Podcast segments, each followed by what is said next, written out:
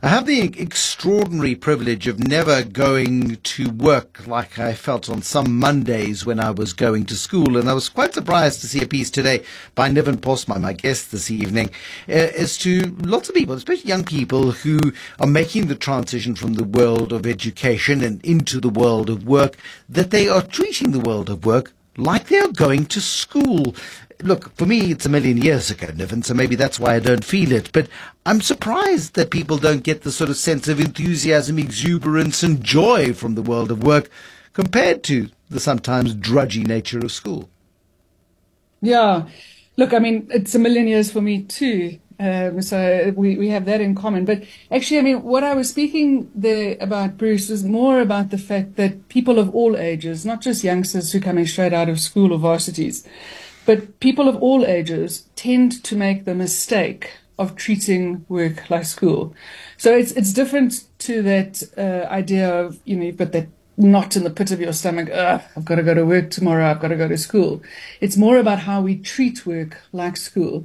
And so one of the biggest mistakes I've seen people make, and in fact was having a conversation with someone at Stanford about it just today that they're seeing the same thing, is that people, especially very smart people, especially very technically skilled people, put their head down and think that if they work really, really hard, somebody's going to notice and they're going to give them an A. And, and know, that's the kind of stuff that works for you at school. It doesn't work for you at work. Yeah. Okay, I mean, it's, it's, such an interesting observation. It's not something I'd ever considered before. So, explain to me, please, this, this phenomenon then as to why it takes hold and why it is so, I suppose, inculcated in us that we behave that way. Yeah, look, I don't think it's true of everyone, and I don't think it's um, always true. But certainly in my experience, the initial thought was prompted by a woman, Sallie Krawcheck, and she wrote a, a LinkedIn article years I ago. I met Sallie Krawcheck. Yeah, she used to be at oh, Citibank many years ago, and she's done lots of other wonderful things since then. She's a very capable corporate executive, yes. Highly capable. And so her article was the single biggest mistake that she's seen women make at work is treating it like school. I then subsequently realized it's not just women, it's, it's all kinds of people. This idea that the things that worked for you at school are going to work for you at work. And, and no one really gives you that memo. And if you're not fortunate enough to have mentors or sponsors or people who care about you to say, listen, all of the recipes for success, like you can do it for yourself, like your work will speak for itself, like there's only one right answer, like, you know, your biggest learning is going to come from the textbook. All of those things that work for you very well when you are smart at school, when you're an achiever, things change at work. And, and nobody really gives you that memo. And so you continue with the recipe for success that served you very well for the first 18 years, 20, 25 years of your life and aren't quite sure ever why it is that despite all your incredible and impressive technical knowledge, somehow you're just not getting ahead. And, uh, you know, we've all got plenty of examples of people we've met in our career who are incredibly smart. They, they know the job backwards and forwards, inside out, and yet somehow don't seem to get the attention, don't seem to get the opportunities that accrue to people who are not just equipped with the technical skill, but have the relational skill that you need at work. We're talking to Niven Postma this evening. Business Unusual brought to you by Bidvest Bank. Bidvest Bank built for your business. So this is why corporate politics then begins to emerge and we start to play corporate games and we start to try and get ourselves noticed and we start going to, I don't know, after work events and into meetings that we don't belong in. And then we start putting up our hands and asking questions. We start looking for attention. Maybe that's the school kid coming out again. What, what's a better way of playing this corporate game of getting the recognition we know we deserve, yet other people seem to be playing it better than we do? Bruce, you dropped for a second. I'm, I'm sure I did as well. Um, I, I was just I was saying, how do we play the corporate game then to get attention? How do we yeah. get um, the acknowledgement that we, we know we deserve, but we don't want to be behaving like that 17 year old saying, pick me, pick me, pick me, sir? yeah, but you also don't want to be, be behaving like the 17 year old say, look, but I passed the test. Why aren't you giving me an A? i.e. a promotion, i.e. a bonus, yeah. i.e. a whatever.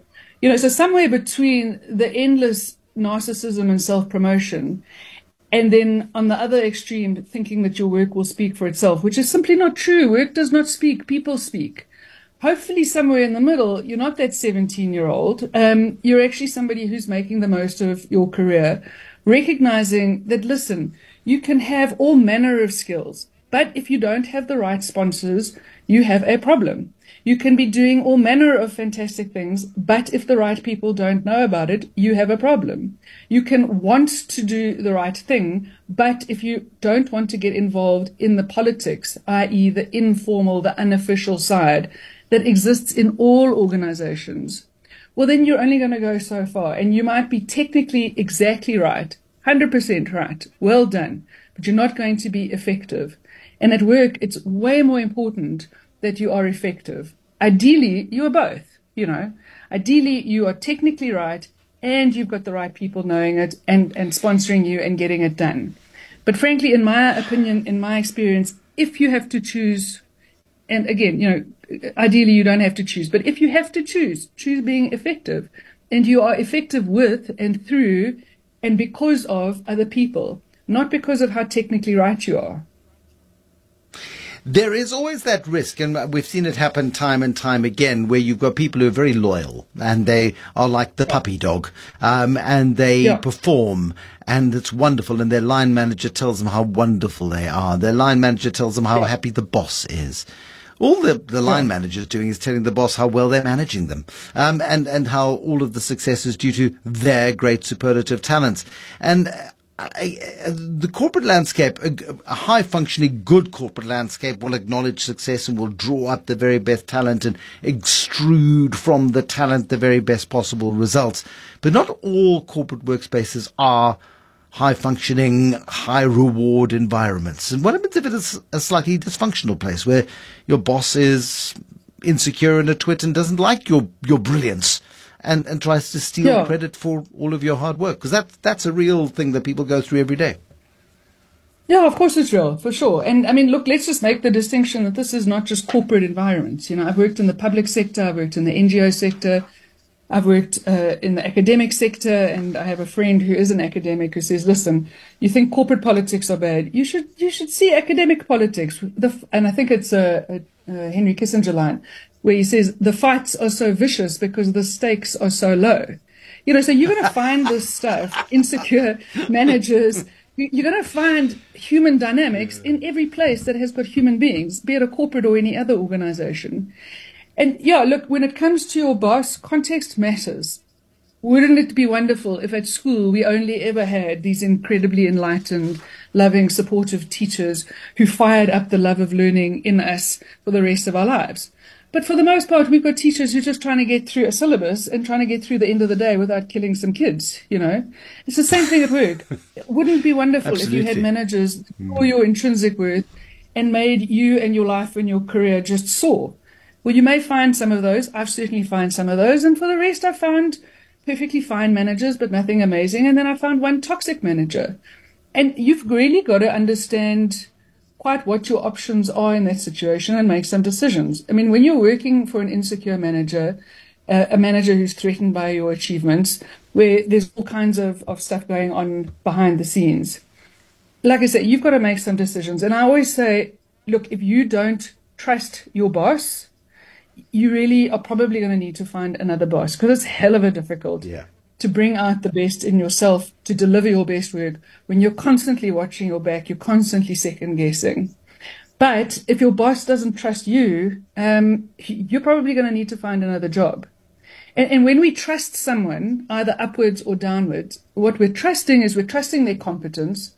So do they know what they're doing or can they figure it out? Do we trust their caring? Do they give a damn about us? And this can go upwards and downwards. And do we, do we trust their credibility and their, their character? So can we trust what they are saying and what they say they're saying to us is what they're saying to other people? And you know, it's always interesting for me when I talk about trust that only one of those things is technical. Your competence. The other two are, are character. They're relational. They're about who that person is as a person. And so this idea that you can get through work, you can get through a, a, career and switch off to your boss would that it were the case. It, it's simply no. not. A boss has enormous no. control not just over your job and your career, but over your life, because you take work home with you.